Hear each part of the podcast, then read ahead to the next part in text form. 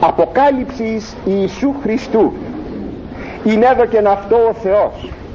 Δείξε της δούλης αυτού αδιγενέσθε εντάχει και εσήμανεν αποστήλας δια του αγγέλου αυτού το δούλο αυτού Ιωάννη ως εμαρτύρησε τον λόγον του Θεού και την μαρτυρίαν Ιησού Χριστού όσα είδε μακάριος ο αναγινώσκον και οι ακούοντες τους λόγους της προφητείας και τηρούντες τα εναυτή γεγραμμένα ο γάρ καιρός εγγύς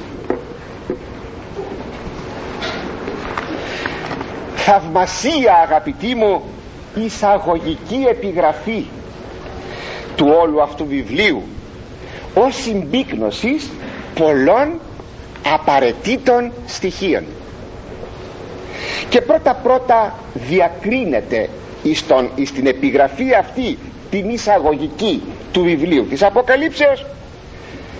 Διακρίνεται δια των επίσημων τόνο της τον επίσημο χαρακτήρα της που υπενθυμίζει την επιγραφή προφητικών βιβλίων της Παλαιάς Διαθήκης. Μια μεγαλοπρέπεια παραβάλατε την επιγραφική εισαγωγή του βιβλίου του Ισαΐου που λέγει όρασης είναι είδε Ισαΐας Υιός Αμός είναι είδε κατά της Ιουδαίας και κατά Ιερουσαλήμ εν βασιλεία Οζίου και Ιωάθαμ και Άχαζ και Εζεκίου οι ευασίλευσαν της Ιουδαίας ακόμη γίνεται γνωστός δεύτερον ο χαρακτήρ του βιβλίου με τον χαρακτηρισμό αποκάλυψης. Δηλαδή πρόκειται μας ειδοποιεί ο Ιερός Σύγγραφεύς περί προφητικού βιβλίου. Τρίτον δηλούται το κύρος και η αυθεντία του βιβλίου διότι πηγή της Αποκαλύψεως είναι αυτός ο Θεός είναι ο Ιησούς Χριστός είτε προσωπικός ομιλεί είτε διαγγέλου. Τρίτον τέταρτον σημειούται ο σκοπός της καταγραφής της Αποκαλύψεως. Όταν λέγει δείξε της δούλης αυτού αδι γενέστε εντάχει. Ώστε λοιπόν να που διαγράφεται ο σκοπός. Ποιος ο σκοπός που εγγράφει το βιβλίο της Αποκαλύψεως; Για να δειχθεί εις τους δούλους του Θεού εκείνα τα οποία πρόκειται να γίνουν γρήγορα. Πέμπτον γνωστοποιείται ο συγγραφεύς. Ποιος είναι; Το δούλο αυτού Ιωάννη. Είναι ο Ιωάννης ο Ευαγγελιστής ο επιστήθιος μαθητής του Χριστού ο συγγραφεύς του ομονίμου Ευαγγελίου και των τριών καθολικών επιστολών. Έκτον εκτίθεται το περιεχόμενο του βιβλίου των λόγων του Θεού και την μαρτυρία Ιησού Χριστού όσα είδε ώστε αυτά μας καταγράφει ο Ευαγγελιστής Ιωάννης των λόγων του Θεού ώστε λοιπόν το βιβλίο της Αποκαλύψεως έχει τον λόγο του Θεού. Έχει την μαρτυρία του Ιησού Χριστού όσα είδε. Δεν θα προσθέσει δεν θα αφαιρέσει. Και τελειώνοντας το βιβλίο θα σημειώσει ο Ευαγγελιστής Ιωάννης. Όποιος προσθέσει και αφαιρέσει από το βιβλίο αυτό να του, το βιβλίο της ζωής να του αφαιρεθεί το όνομα από, από το βιβλίο της ζωής. Δηλαδή να μην μπει στη Βασιλεία του Θεού. Όποιος δηλαδή το παραποιήσει αφαιρέσει, προσθέσει και κακοποιήσει το βιβλίο. Συνεπώς θα είχε πρώτη εφαρμογή στο πρόσωπο του Ιωάννου αν το έκανε εκείνος. αλλά τι γράφει; Όσα είδε όσα άκουσε. Τίποτα παραπάνω τίποτα παρακάτω.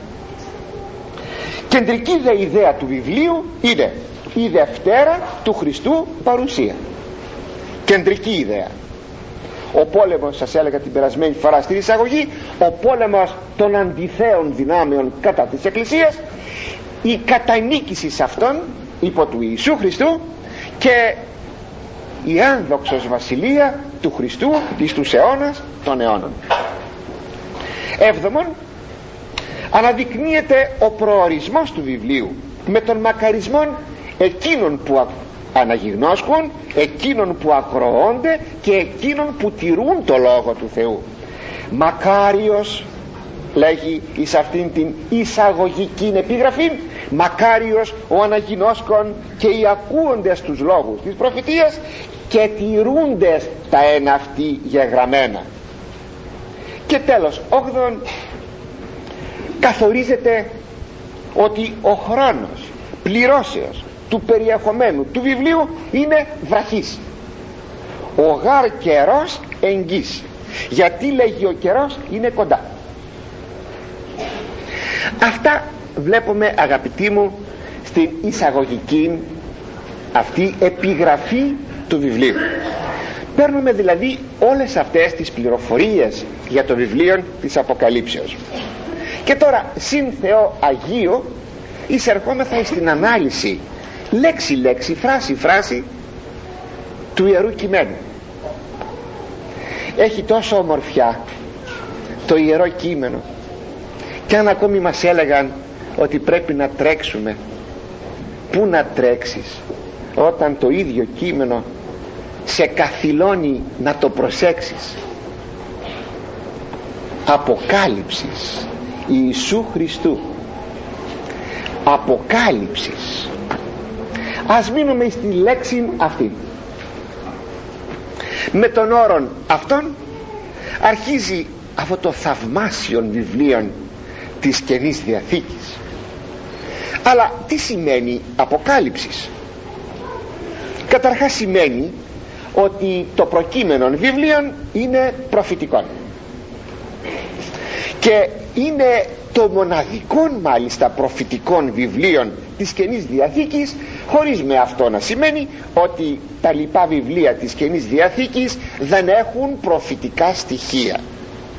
Βεβαίως είτε έχουν ιστορικών χαρακτήρα όπως είναι τα Ευαγγέλια και οι πράξεις ή έχουν επιστολημιαίων χαρακτήρα όπως είναι οι επιστολές Παύλου, Πέτρου, Ιωάννου και Ιακώβου κλπ και είναι γεμάτα βεβαίως από στοιχεία προφητικά όμως δεν είναι αυτά κατεξοχήν προφητικά βιβλία. Είναι απλώς ιστορικά είναι ε, νουθετικά κλπ. Το βιβλίο της Αποκαλύψεως είναι κατεξοχήν προφητικό το και μοναδικό βιβλίο της Καινής Διαθήκης άλλο ότι περιέχει και νουθετικά στοιχεία καταπλησμονή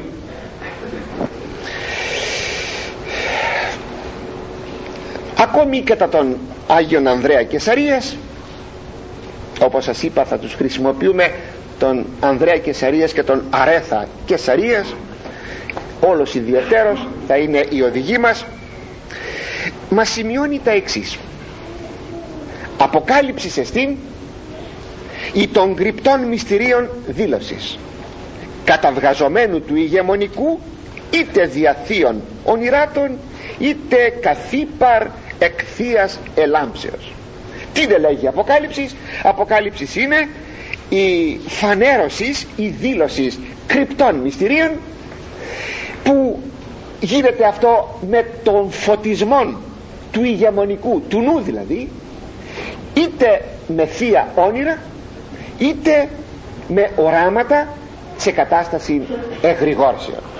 Όπως είναι ο ίδιος ο Ευαγγελιστής Ιωάννης ο οποίος ήταν ενεγρηγόρση, ενεσχύσει δεν κοιμόταν, δεν είδε στον ύπνο του αυτά. Όπως επί παραδείγματι ο Δανιήλ τα βλέπει στον ύπνο του. Ό,τι βλέπει εκείνες τις θαυμάσιες εικόνες. Έχει οράματα καθύπνων.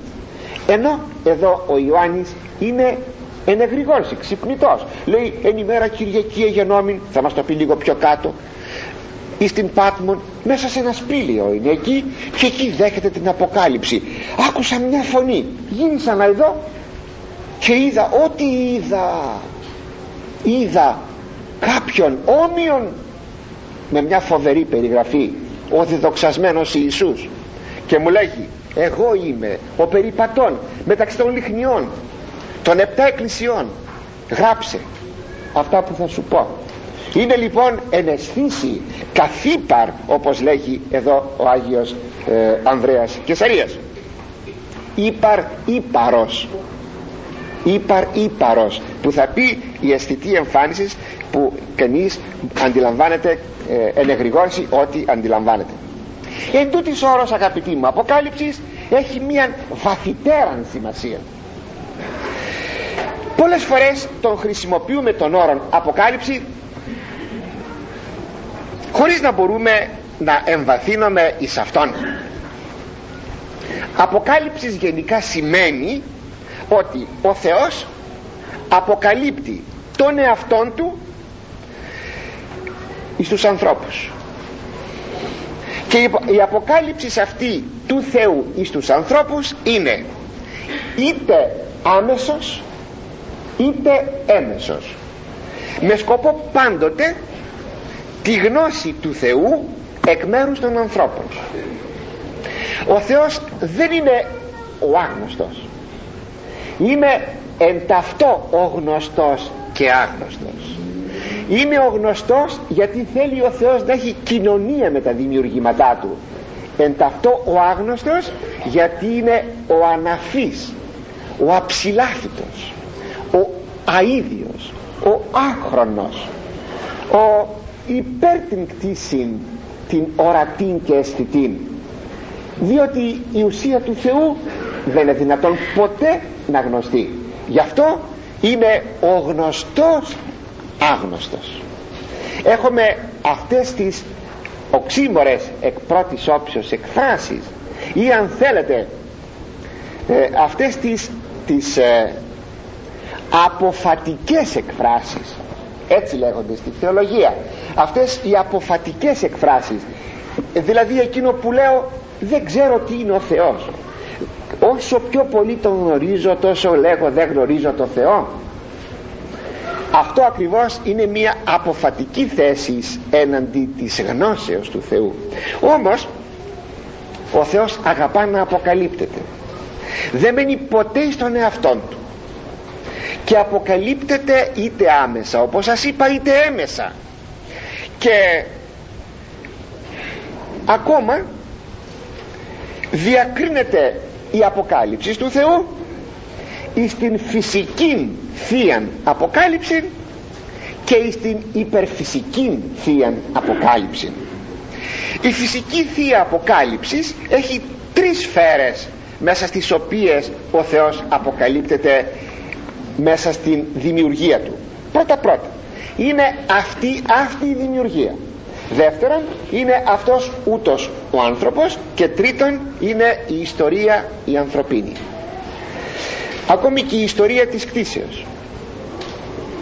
Δηλαδή η ιστορία αυτής ταύτης της κτήσεως αλλά κυρίως όταν λέμε ιστορία εννοούμε τα ανθρώπινα γεγονότα. Δια της δημιουργίας ο Θεός φανερώνει τον εαυτόν του κατά τον λόγων του Αποστόλου Παύλου Ρωμαίους 1.20 τα γάρ αόρατα αυτού αποκτήσεως κόσμου της ποιήμαση νοούμενα καθοράτε είτε αίδιος αυτού δύναμης και θεότης. Ότι δηλαδή μέσα στη δημιουργία γνωρίζουμε τις ιδιότητες του Θεού κατά καταφατικών τρόπων όχι αποφατικό που σας είπα προηγουμένως εδώ κατά καταφατικών τρόπων μέσα από τα ίδια τα δημιουργήματα. Όταν έχουμε ένα αχανέ σύμπαν που όχι το τηλεσκόπιό μας δεν έχει φτάσει στις εσχατιές του αλλά ούτε καν η φαντασία μας. Και δεν μπορούμε να φανταστούμε ένα σύμπαν με εσχατιές. Δεν μπορούμε να το συλλάβουμε αυτό το πράγμα αλλά εξίσου δεν μπορούμε να συλλάβουμε και ένα σύμπαν χωρίς εσχατιές. Χωρίς τέρμα δηλαδή. Εάν λοιπόν έχουμε ένα σύμπαν τέτοιο τότε ποιος πρέπει να είναι ο Θεός; Τότε ο Θεός πρέπει να είναι αίδιος αιώνιος άπειρος. Είτε η οποία και η οποία. Όχι η οποία. Και η είναι το άρθρο είτε και η και η αίδιος αυτού δηλαδή αιώνιος αυτού ε, δύναμης και θειότης ο Θεός είναι άπειρος. Ο Θεός είναι δυνατός. Ο Θεός είναι σοφός. Από πού τα ξέρουμε αυτά; Μέσα από τη δημιουργία. Να λοιπόν ο Θεός πως αποκαλύπτεται; Γι' αυτό αγαπητοί μου ποτέ δεν υπήρξε λαός άθεος μέσα στην ανθρωπίνη ιστορία επειδή ο Θεός αποκαλύπτεται δια των δημιουργημάτων του. Αν έχουμε το φαινόμενο της αθείας όπως το έχουμε στην εποχή μας πρόκειται περί νοσηράς καταστάσεως και χρήση ψυχιάτρου. Κάθε άθεος γίνεται αντικείμενο ψυχιατρικής αναλύσεως. Δεν είναι φυσιολογική η κατάσταση του αθέου αλλά και στον άνθρωπο αποκαλύπτεται ο Θεός με το να είναι ο άνθρωπος η εικόνα του Θεού. Ο νους του ο νους, ο ηγεμόν νους αποκαλύπτει τον Θεό όχι απλώς με το νου του ο άνθρωπος μπορεί να αντιληφθεί το Θεό αλλά αυτή η παρουσία του νου του ανθρώπου αποκαλύπτει του νου, το νου τον αιώνιο νου των Θεών. Γιατί; Για να έχω εγώ νου και να σκέπτομαι και δεν έκανα φυσικά εγώ τον εαυτό μου. Θα ήταν μεγάλη μορία να πιστεύω ότι εγώ έκανα τον εαυτό μου. Πάει να πει ότι εκείνος που με έφτιαξε έχει νουν. Είναι δε κάτι υπέροχο όταν λέει ένας ψαλμός. Εκείνος που έκανε τα μάτια δεν έχει μάτια. Εκείνος που έκανε τα αυτιά δεν έχει αυτιά και δεν κατανοεί. Έτσι βλέπουμε μέσα από την κτήση τον όντο τώρα προπαντός δε του ανθρώπου την παρουσία και ύπαρξη του Θεού. Και τέλος η ιστορία. Όταν στην ιστορία εισέρχεται ο Θεός μέσα στα γεγονότα τα κατευθύνει τα γεγονότα χωρίς όμως ποτέ να επηρεάζεται η ανθρωπίνη βούληση τον τελευταίο λόγο τον έχει πάντοτε ο Θεός πάντοτε για να σας πω ένα μικρό παράδειγμα για να το καταλάβετε αυτό παράδειγμα δεν είναι δικό μου αυτό είναι ενός ξένου Υπο, υποθέσατε ένα καράβι μέσα στο οποίο υπάρχουν επιβάτες και το προσωπικό επιβάτε και προσωπικό κινούνται παντιοτρόπους. Και κατά την βούληση του καθενός. Όπως θέλει. Πάει στην καμπίνα του ένας επιβάτης πάει στην πισίνα ο άλλος πάει στο σαλόνι ο τρίτος πάει στην τραπεζαρία ο τέταρτος πάει ο μηχανικός κάτω ή στο μηχανοστάσιο ο καπετάνιος στην καμπίνα και στο τιμόνι. Ο καθένας κινείται όπως θέλει όπως πρέπει κλπ. Δεν περιορίζεται η βούληση καθενός να κινηθεί όπως θέλει μέσα στο καράβι αλλά ολόκληρο το καράβι κατευθύνεται προς κάποιο σημείο. Λοιπόν αυτό είναι η ιστορία που μπαίνουν οι άνθρωποι και ο Θεός. Οι μεν άνθρωποι κάνουν ό,τι κάνουν χωρίς να επηρεάζεται η βούλησή τους αλλά ολόκληρο το καράβι της ιστορίας καθοδηγείται προς κάποιο σκοπό κάποιο σημείο. Έτσι λοιπόν με αυτή την έννοια ο Θεός επεμβαίνει μέσα στην ιστορία. Επεμβαίνει να κατευθύνει να τιμωρήσει να απολέσει να διασώσει να αμύψει. Ολόκληρη εξάλλου η Παλαιά Διαθήκη που κάτι το έχουμε πει πολλάκις είναι μια θεολογία της ιστορίας είναι μια αποκάλυψη του Θεού μέσα στην ιστορία του Ισραήλ αλλά ακόμη και αυτή η ενανθρώπιση του Ιού του Θεού είναι μέσα στα πλαίσια της ιστορίας η οποία καλύπτει πάσαν την ανθρωπίνη προϊστορία όταν λέγει ο Θεός στην Εύα ποιος θα έρθει από γονός της για να τη σώσει βλέπετε ότι δεν τοποθετείται απλώς στα πλαίσια μιας συγκεκριμένης ιστορικής περιοχής αλλά κατέχει άπασαν την ιστορία η είσοδος του Θεού με την ενανθρώπισή του. Και από την προϊστορία και στην μετέπειτα ιστορία μέχρι την εσχάτη ημέρα είναι δηλαδή πράγματα ασύλληπτα ασύλληπτα. Και εκείνος ο οποίος πραγματικά μπορεί να τα ζει αισθάνεται ένα δέος μπροστά, μπροστά στο Θεό μπροστά στην αγάπη Του μπροστά στην επέμβασή Του. Έτσι η Αποκάλυψη υπάρχει ακόμη και εις αυτήν την προσωπική ιστορία του κάθε ανθρώπου και όχι στην παγκόσμια ιστορία θέλετε να, να σας διηγηθώ την ιστορία μου; Δεν θα σας διηγηθώ παρά πως ο Θεός μπήκε στη ζωή μου θέλετε να ακούσω τη δική σας ιστορία που με ακούτε αυτή τη στιγμή σε αυτές τις καρέκλες του Αγίου Αχιλίου και ακούτε Λόγο Θεού πως φτάσατε να ακούτε Λόγο Θεού καθισμένοι σε αυτές τις καρέκλες; Θα μου πείτε την ιστορία του Θεού στη ζωή σας.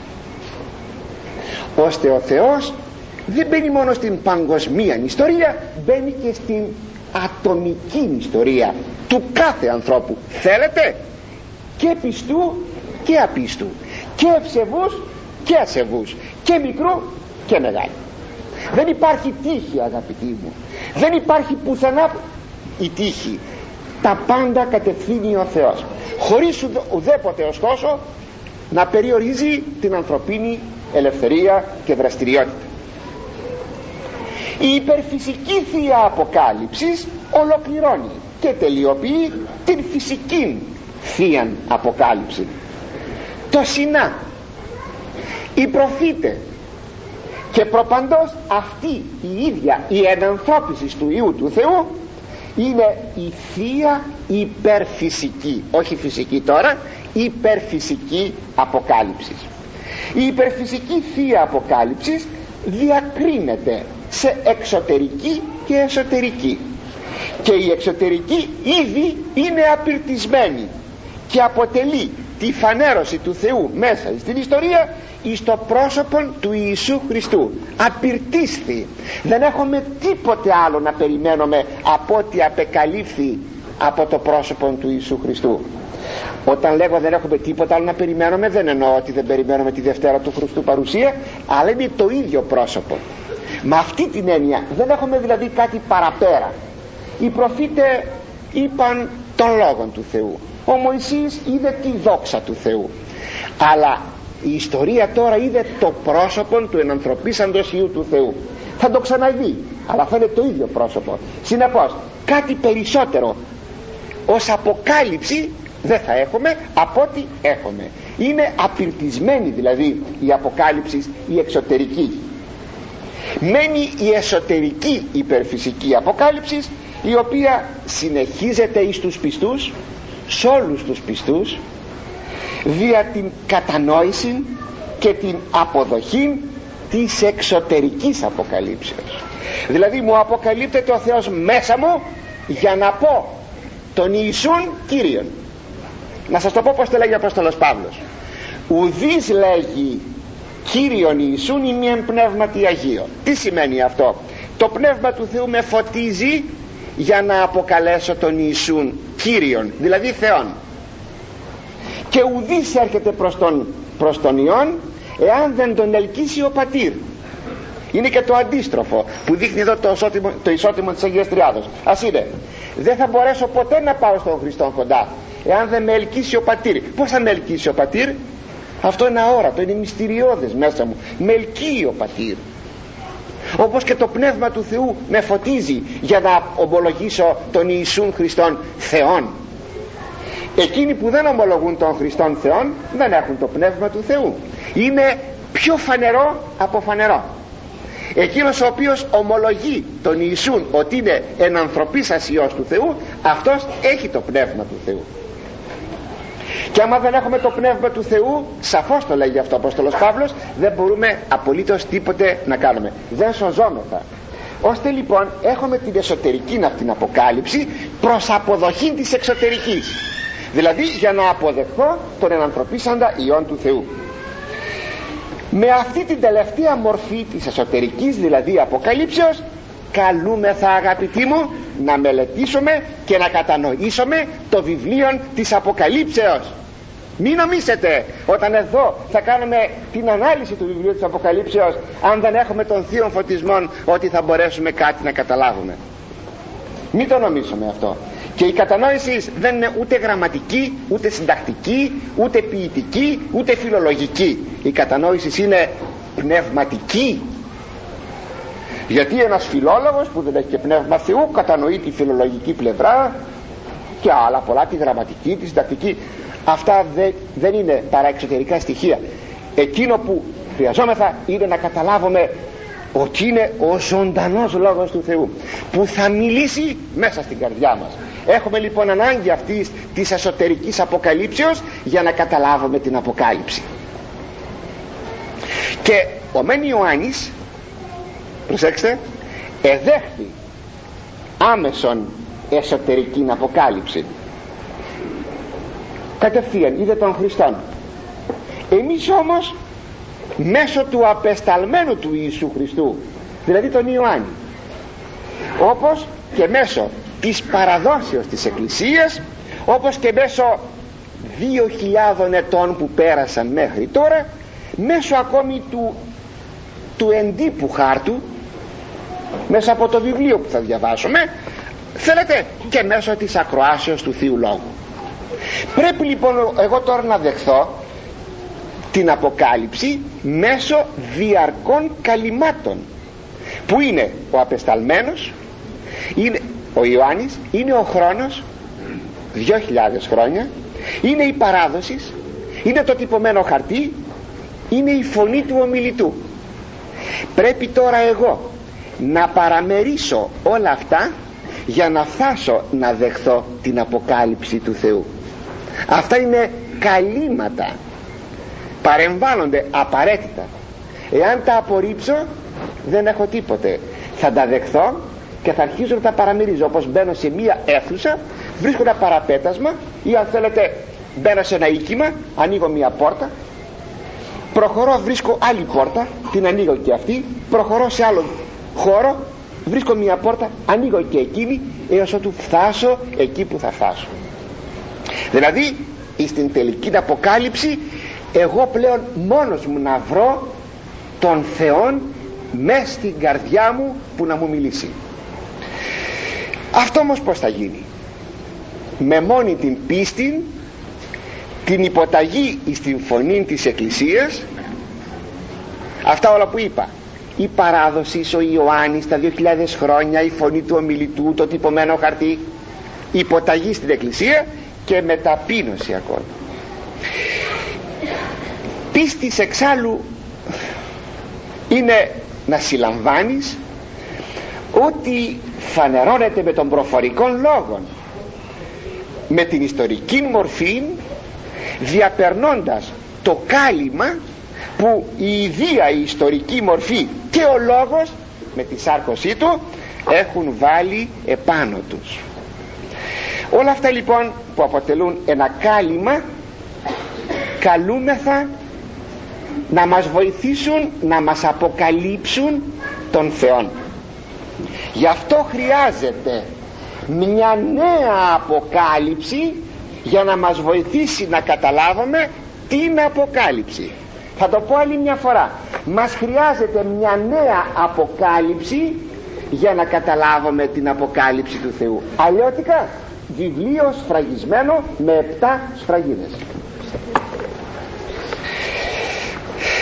Γιατί θα μου πείτε έτσι; Γιατί αγαπητοί μου έτσι το θέλει ο Θεός;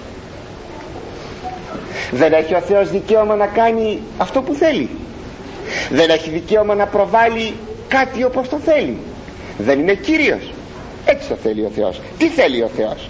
Θέλει να υπάρχουν αυτά τα καλύματα. Γιατί; Για να περιορίσει την ανθρωπίνη αλαζονία. Να μην πει ο άνθρωπος εγώ μόνος μου θα τα βρω όχι. Θα τα βρεις μέσω του λόγου του ομιλητού.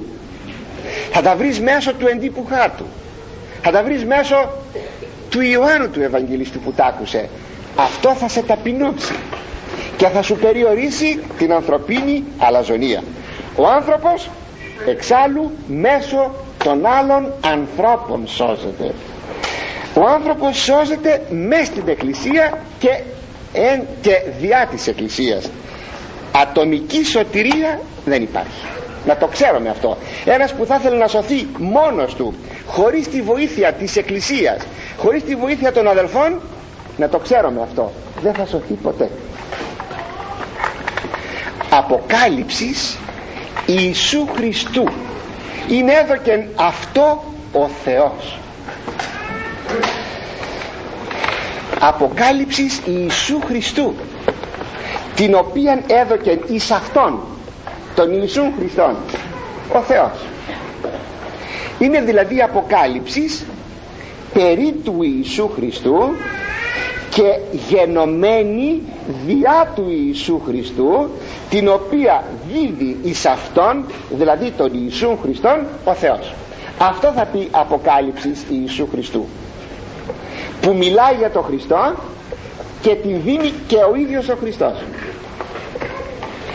Πηγή λοιπόν της Αποκαλύψεως ή των Αποκαλύψεων που θα δούμε στο βιβλίο αυτό είναι αυτός ο Θεός είναι χαρακτηριστικό αγαπητοί μου ότι δεν λέγει αποκάλυψης Ιού του Θεού είναι εδώ και αυτό ο Θεός γιατί ο Υιός του Θεού με τον Πατέρα είναι ισότιμοι και δεν μπορεί να δίδει το ένα πρόσωπο ή στο άλλο πρόσωπο μια αποκάλυψη διότι μια τέτοια αποκάλυψη σαν να σημαίνει ότι τα πρόσωπα δεν είναι ίσα και ότι κάποιο ξέρει κάτι και το άλλο δεν ξέρει. Άτοπον. Ο Θεός είναι ένας αλλά όταν ο Θεός δίνει εις τον Ιησού Χριστόν σημαίνει την ανθρωπίνη φύση. Μην ξεχνάμε δε ότι η ανθρωπίνη φύση δεν είναι άπειρη. Ένεκα της υποστατικής ενώσεως. Δηλαδή ένεκα της ενώσεως με της προσωπικής αυτό θα πει υποστατικής της προσωπικής ενώσεως με τον Θεόν Λόγων δύναται να θεωρείται η ανθρωπίνη φύση του Χριστού πανταχού παρούσα. Ακούσατε; Πανταχού παρούσα. Αλλά όχι καθε αυτήν αλλά είναι κατά της προσωπικής της υποστατικής ενώσεως με τον Θεόν Λόγον. Ώστε λοιπόν ο Θεός δίδει στον Ιησού Χριστόν αυτήν την αποκάλυψη ο οποίος με τη σειρά του θα τη δώσει στον Ιωάννη και ο Ιωάννης θα την παραδώσει στην Εκκλησία. Το πως έλαβε ο Ιησούς Χριστός αυτή την αποκάλυψη; Από τον Θεό και όταν λέμε Θεός εννοούμε και τον Πατέρα και τον Υιόν και το Πνεύμα του Άγιο. Μην το ξεχνούμε. Το βλέπουμε στο πέμπτο κεφάλαιο στίχος 6 και 7 ως εξής. Και είδον εν μέσω του θρόνου και των τεσσάρων ζώων και εν μέσω των πρεσβυτέρων αρνίων εστικός ως εσφαγμένων. Έχουν κέρατα επτά και οφθαλμούς επτά. Α εσύ τα επτά πνεύματα του Θεού αποστελόμενα εις πάσαν την γη και ήλθε και ήλθε εκ της δεξιάς του καθημένου επί του θρόνου. Είδα λέγει ανάμεσα στο θρόνο και, τους τέσσερα, και τα τέσσερα ζώα που είναι τα χερουβί είδα ένα αρνίον εσφαγμένον αλεστικός. Σφαγμένο αλλά στεκόντων είναι εκείνο που θα πει ο Χριστός κατευθείαν εις άμεσον αποκάλυψη στον Ιωάννη. Εγώ είμαι εκείνος που έγινα νεκρός και ιδού ζω ιδού ζω. Νεκρός δεν γίνεται ο Υιός του Θεού. Η Θεία Φύσης η ανθρωπίνη έγινε νεκρά. Γιατί εσταυρώθηκε του σταυρού και τάφη στον τάφο. Εσφαγμένο λοιπόν το αρνίον. Ωραία εικόνα αυτή το εσφαγμένον και εστικός αρνίον η αρχαία εκκλησία το είχε αυτό όπως και το αυτό. Όχι το, και τον καλοπημένα είχε αλλά και το εσφαγμένο αρνίον και εστικός. Ήταν το αγαπητότερο σύμβολο της αρχαίας της αρχαϊκής χριστιανικής εκκλησίας. Το αγαπητότερο σύμβολο και εκείνοι που μελετούν την Αποκάλυψη το αγαπητότερο του σημείο είναι το εσφαγμένον και εστικός αρνίον αλλά πρέπει όμως κανείς να προχωρήσει πολύ για να τα αγαπήσει αυτά. Και είδα και να. Επήρε ήλιφεν εκ της δεξιάς του καθημένου επί του θρόνου. Επήρε κάτι. Επήρε ένα βιβλίο. Από τη δεξιά του καθημένου δεν λέγει ποιος εκάθιτο ο Θεός. Από λόγου σεβασμού όπως θα δούμε στην παρακάτω ανάλυση μας. Ώστε να πως πήρε ο Ιησούς Χριστός την αποκάλυψη από τον Θεόν Πατέρα. Ή από τον Θεόν. Γενικώς από τον Θεόν. Τον επί του θρόνου καθήμενον. Και τώρα το βιβλίο αυτό ακούει μετά θα δούμε παρακάτω ακούει τον άγγελο να λέγει ποιος θα μπορέσει να ανοίξει; Κανείς δεν ευρέθηκε. Το βιβλίο αυτό. Και κλαίει ο Ιωάννης. Που κανείς μη κλαις του λέγει ευρέθηκε. Είναι το εσφαγμένο αρνίων αυτό θα ανοίξει το βιβλίο. Δηλαδή θα αποκαλύψει. Γι' αυτό είναι αποκάλυψης Ιησού Χριστού που σημαίνει φανερώνει και αποκαλύπτει τον Χριστόν και ταυτοχρόνως η αποκάλυψη γίνεται διά του Ιησού Χριστού. Αυτό λοιπόν θα πει αποκάλυψης Ιησού Χριστού. Είναι εδώ και αυτό ο Θεός. Δείξε τις δούλης αυτού για να δείξει στους δούλους αυτού τίνος αυτού του Ιησού Χριστού. Τι να δείξει εκείνα τα οποία θα αποτελέσουν το περιεχόμενο του βιβλίου και συνεπώς εκφράζει των σκοπών δια των οποίων εδόθη η αποκάλυψη. Τι δεν θα δείξει α δι γενέστε εντάχει. Εκείνα τα οποία πρέπει να γίνουν γρήγορα. Α δι γενέστε εντάχει. Εκείνα τα οποία πρέπει να γίνουν γρήγορα. Αλλά γιατί πρέπει; Γιατί πρέπει; Αγαπητοί μου εκείνο το δι έχει μια μεγάλη θεολογική σημασία μέσα στην Αγία Γραφή επιτρέψτε στον υπόλοιπο χρόνο που μας μένει να δούμε αυτό το δι της Αγίας Γραφής. Συχνά όπως σας είπα το συναντούμε στην Γραφή. Έτσι συγκριτικά ε, παραβάλλω. Δανιήλ 2 28-29 αλίεστη Θεός εν ουρανό αποκαλύπτων μυστήρια και εγνώρισε το βασίλη Ναβουχοδονόσορ λέει ο Δανιήλ στον βασιλέα Ναβουχοδονόσορα αδιγενέστε επεσχάτων των ημερών. Εκείνα που πρέπει να γίνουν τις έσχατες μέρες. Πρέπει. Ο Κύριος λέγει Ματθαίος 16.21 από τότε ήρξα το Ιησούς δεικνύει τις μαθητές αυτού ότι δι πρέπει δι θα πει πρέπει δέλτα ε γιώτα περισπομένη δι αυτόν απελθύνει σε Ιεροσόλυμα και πολλά παθήν και αποκτανθήνε. Ότι πρέπει να πάει στα Ιεροσόλυμα. Ότι πρέπει να πάθει ότι πρέπει να φωνευτεί. Πρέπει. Γιατί πρέπει. Και στο Λουκά όταν ο Χριστός ανεστήθη λέει στους μαθητάς του ουχή ταύτα έδι παθήν των Χριστών και εισελθήν στην δόξαν αυτού Λουκάς 24,26 αυτά δεν έπρεπε να τα πάθει ο Μεσσίας ο Χριστός. Και μόνο δια των παθημάτων να εισήλθετο στην δόξαν του λέει στους δύο προσεμαούς. Αυτό αγαπητοί μου το δι είναι δύσκολο, μυστηριώδες και ακατανόητο. Θα λέγαμε απλά γιατί δηλαδή οπωσδήποτε πρέπει να γίνει αυτό; Και μάλιστα καθόλου ευχάριστα πράγματα όπως επί παραδείγματι είναι ο Σταυρός. Ή θα είναι ο διωγμός της Εκκλησίας και των πιστών μέχρι την Δευτέρα του Χριστού παρουσία. Η Εκκλησία αγαπητή έπρεπε να πάρει μια συγκεκριμένη μορφή φορείας μέσα στην ιστορία η οποία θα είναι το πλήρης πειρασμών και διωγμών του κόσμου.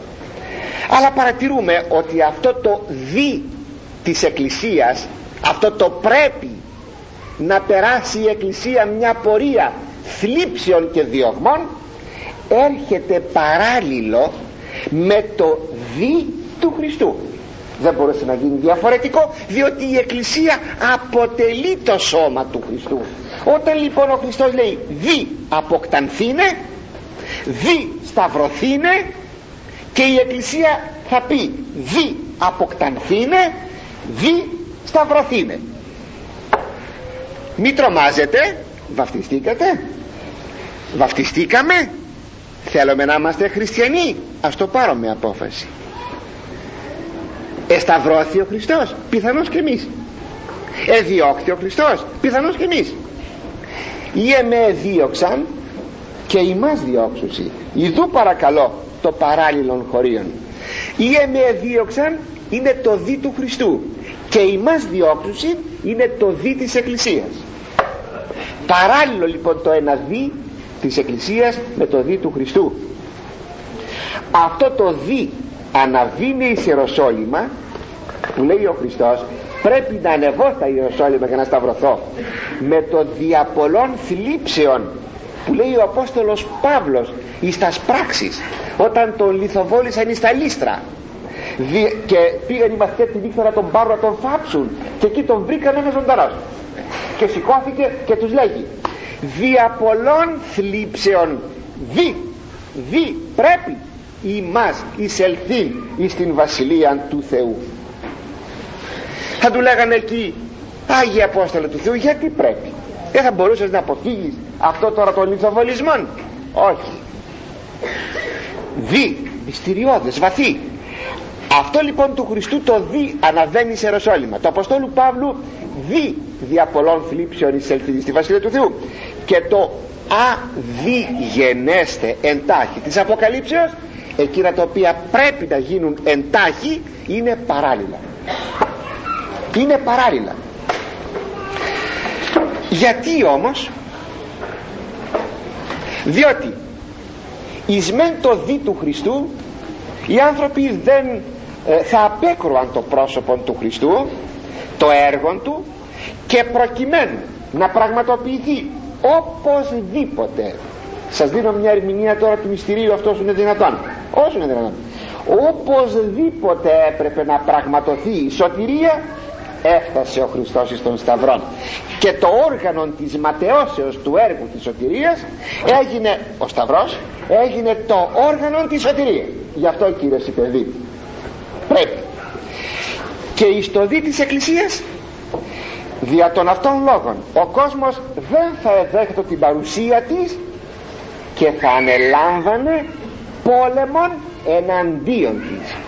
Αυτή τη στιγμή που μιλάμε αγαπητοί μου ξέρετε τι απεργάζονται οι σκοτεινές δυνάμεις σε παγκοσμία κλίμακα εις βάρος της Εκκλησίας λυσάξαν. Θα λυσάξουν και πιο πολύ θα λυσάξουν. Λοιπόν μοιραία η Εκκλησία μπαίνει σε ένα πόλεμο. Τι δηλαδή; Η Εκκλησία προσέξτε αυτό έπρεπε οπωσδήποτε να σταθεί και να επικρατήσει και να φτάσει στο να περιμένει τον Χριστό κατά τη δευτέρα του παρουσία. Δεν λέει ο Απόστολος Παύλος ότι το μυστήριο της Θείας Ευχαριστίας θα γίνεται άχρης ου αν έλθει. Έως ότου έλθει. Πού; Κατά τη δευτέρα του παρουσία. Λοιπόν και συνεπώς η αντίδραση του κόσμου ως αδιάλακτος ο κόσμος είναι αδιάλακτος. Ό,τι θέλετε πείτε. Είναι αυτό το δι της Εκκλησίας αναπόφευκτος. Αυτό είναι δηλαδή αυτό το αναπόφευκτο των γεγονότων εκ των σχέσεων κόσμου και εκκλησίας εκφράζεται με το αδιγενέστε εκείνα τα οποία πρέπει να γίνουν. Αυτό το δι συνεπώς δεν εκφράζει την αναγκαιότητα των γεγονότων. Λένε πολλοί ότι εδώ πέρα έχουμε μια αναγκαιότητα των γεγονότων. Δηλαδή έχουμε ένα ξαναγκασμό μια περιόριση της ελευθερίας δεν εκφράζει την αναγκαιότητα των γεγονότων αλλά την αναγκαιότητα της σωτηρίας από την οποία προέρχονται όλα αυτά τα ποικίλα γεγονότα. Η σωτηρία δηλαδή είναι ένα γεγονός αμετάκλητο της αγάπης του Θεού ακούστε αμετάκλητο. Ο Θεός αγαπάει και θέλει να σώσει τον κόσμο. Δεν πάνε να λυσάξουν οι εχθροί της Εκκλησίας. Δεν πάνε ο διάβολος να, να φριάξει. Ο Θεός θέλει να σώσει τον κόσμο. Έτσι εισάγεται αυτό το δι. Αυτό το πρέπει. Αποτέλεσμα. Συγγνώμη. Ο διάβολος είναι αμετάκλητος και αμετανόητος. Η Εκκλησία είναι και η σωτηρία είναι αμετάκλητη συνεπώς σύγκρουσης. Να γιατί λοιπόν μπαίνει το δι αποτέλεσμα. Τα γεγονότα. Παρόντος και μέλλοντος ούτως ή άλλος πρέπει δι γενέστε να γίνουν. Α δι γενέστε. Αυτό σας ανέλησα. Θα μου πείτε βέβαια δεν το καταλάβαμε. Αγαπητοί μου το καταλαβαίνουμε και δεν το καταλαβαίνουμε αποτελεί ένα αληθινά μυστήριο. Το γιατί όμως ο Θεός επιτρέπει αυτήν την χειροτέρα λύση θα πει το Θεός δεν είναι δυνατός. Είναι ακριβώς αυτός ο πειρασμός που υπάρχει στους πολλούς και λέγουν μα γιατί λέει ο Θεός δεν είναι δυνατός να επέμβει αν επέμβει αδελφέ μου θα του πεις τότε του Θεού ότι σου δεσμεύει την ελευθερία γιατί, γιατί ο Θεός διαλέγει αυτή τη χειροτέρα λύση έρχομαι να σας το πω. Διότι ο Θεός αγαπά και θέλει να δείξει αυτή του την αγάπη. Προσφέρει τον Υιόν του να σταυρωθεί. Δεν είχε άλλο τρόπο να σωθεί ο κόσμος. Γιατί θέλει να σώσει τον κόσμο με την αγάπη. Και αυτή η σωτηρία με κίνητρο την αγάπη είναι ένα βαθύ μυστήριο. Και μάλιστα αποτελεί πτυχή του μυστηρίου της αγάπης του Θεού. Ο Άγιος Ισάκος Σύρος μας το αποκαλύπτει. Όταν για πρώτη φορά αγαπητοί μου το είχα διαβάσει αυτό που θα σας διαβάσω τώρα δεν με ικανοποίησε και φοβάμαι μήπως δεν ικανοποίησε και εσάς. Γιατί αποτελεί μυστήριο. Τώρα με ικανοποιεί απολύτως. Ακούσατε τέλος δε τούτον λέει ο Άγιος Ισάκος Σύρος στην ε, 81 ομιλία του πι α τέλος δε τούτον πάντων ομού ο Θεός και Κύριος δια των πόθων της κτίσεως να το κλειδί δια των πόθων της κτίσεως πόθων. Δηλαδή υπερβολική αγάπη. Τον εαυτού ιών δια του σταυρού εις θάνατον παρέδοκε ούτω γαριγάπησεν ο Θεός τον κόσμο ώστε τον μονογενή εαυτού ιών δούνε εις θάνατον υπέρ αυτού. Ούχ ότι ουκι δύνατο εν άλλο τρόπο λυτρώσαστε ημάς όχι ότι ο Θεός δεν μπορούσε με άλλο τρόπο να μας σώσει αλλά την αγάπη αυτού την υπερβάλλουσαν εν τούτο ευρέθη διδάσκον ημάς. Ήθελε να μας διδάξει αυτή ακριβώς την υπερβάλλουσα αγάπη του δεν το χωράει το μυαλό μας αγαπητοί μας δεν το χωράει το μυαλό μας. Και εν το θανάτο του μονογενούς εαυτού Ιού προσήγγισε εμάς προς εαυτόν. Μέσω του θανάτου του Ιού του μας προσήγγισε. Για να μας πει πως μας αγαπάει. Και μας αγαπάει καθ' υπερβολή. Και είχε τιμιότερον του αυτού αλλά είχε κάτι πιο καλύτερο και πιο τιμιότερο έδωκε να ανημείν θα μας το έδινε όπως εν αυτό ευρεθεί αυτό το γένος ημών. Με ένα σκοπό να πάμε κοντά του. Ευρεθεί το γένος μας το ανθρώπινο κοντά του. Και δια την αγάπη αυτού την πολλήν ούκ ευδόκησε την ελευθερία ημών βιάσαστε δεν θέλησε να βιάσει την ελευθερία μας καν δυνατός ήπιησε και αν ήταν, έστω και αν ήταν δυνατός να το κάνει αλλά τι αγάπη του φρονήματος ημών πλησιάσε αυτό. Με την αγάπη του φρονήματος μας να θέλουμε εμείς με τον τρόπο αυτόν μας επλησίασε. Όλα αυτά εκφράζουν αγαπητοί μου το μυστήριο αδιγενέστε εκείνα τα οποία πρέπει να γίνουν. Έτσι με τη λύση αυτή αφενός μεν αναδεικνύεται η αγάπη του Θεού αφετέρου δε διατηρείται η ελευθερία του ανθρώπου. Πραγματικά θαυμαστός ο Θεός. Τα δύο αυτά ελευθερία και αγάπη συζευγνήμενα κατέστηση στον κάθε πιστό που υπάρχουν γεννούν την αγιότητα. Με την οποία αγιότητα εισερχόμεθα εις την βασιλεία του Θεού. Αδιγενέστε εντάχει εκείνα τα οποία πρέπει να γίνουν γρήγορα εντάχει. Γρήγορα σύντομα. Πότε όλα αυτά αλήθεια θα γίνουν; Λέγει ο Άγιος Ανδρέας Κεσαρίας.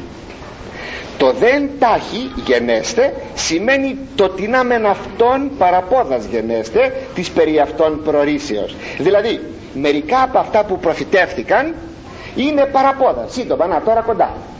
Και αν θέλετε και, και σύγχρονα. Τότε με την προφητεία και τα επισυντελεία δε μη βραδύνει. Και εκείνα που θα είναι στο τέλος της ιστορίας τα έσχατα και εκείνα ως προφητείες που αναφέρονται δεν θα βραδύνουν. Διότι χίλια έτη παραθεώ ως ημέρα ή εχθές ή της διήλθε λελόγιστε. Όπως πέρασε η χθεσινή ημέρα έτσι είναι τα χίλια χρόνια για το Θεό. Αλλά στην καταγραφή αγαπητοί μου των αποκαλύψεων έχουμε έναρξη εκείνων που θα συμβούν σαν μια αλυσίδα που επεκτείνεται μέχρι τα έσχατα της ιστορίας. Αυτό το εντάχει σημαίνει συνεπώς μια ταχεία έναρξη όχι όμως και ολοκλήρωση των αποκαλυπτωμένων αλλά διαρκώς μια αποκάλυψη που η ολοκλήρωση της αποκαλύψεως θα είναι στο τέλος αρχή λοιπόν και τέλος αφού λέμε εντάχει κατοπτεύονται, ορώνται, βλέπονται εις μίαν και την αυτήν εικόνα. Εις μίαν και την αυτήν εικόνα. Είναι χαρακτηριστικό ότι εδώ παρακαλώ προσέξτε και τελειώνουμε ότι αυτό το προχριστιανικό δι που το έχουμε στον Δανιήλ σε άλλους προφήτας είναι μάλλον χρονικός αόριστον ενώ το, χριστια... το μεταχριστιανικό δι είναι συγκεκριμένο και εντάχει δηλαδή όταν έχουμε τον Αβραάμ στα 2000 π.Χ. και του λέγει ο Θεός ότι θα κάνει λαόν πολύ και ότι του απεκάλυψε και τον Μεσσία αυτό όταν οι προφήτες θα το πούν και θα το ξαναπούν. Από την εποχή του Αβραάμ μέσα στα 2.000 χρόνια που θα έρθει ο Χριστός όταν διαβάζουμε την Παλαιά Διαθήκη έχουμε την αίσθηση ότι αυτά θα γίνουν εις το απότατο μέλλον. Άποτε χρονικός αόριστα. Προσέξτε. Χρονικός αόριστα. Δεν ξέρω. Κι όμως αυτά πραγματοποιήθηκαν από την εποχή του Αβραάμ μέσα σε 2.000 χρόνια ήρθε ο Χριστός. 2.000 χρόνια μετά τον Αβραάμ. Όταν τώρα το μεταχριστιανικό δι μας λέγει ότι αυτά θα γίνουν εντάχει γρήγορα έτσι που λέγει ο καθηγητής Πρατιώτης σαν να αισθανόμαι θα λέγει τον καλπασμό των επερχομένων γεγονότων σαν να τα ακούμε όπως το ποδοβολητό έξω στο λιθόστρωτον έρχονται έρχονται εντάχει γρήγορα. Και έχουν περάσει 2.000 χρόνια. Σας θέτω το ερώτημα. Μήπως ευρισκόμεθα εις τα έσχατα ή τουλάχιστον εις την έναρξη των εσχάτων; Αγαπητοί μου πιθανώς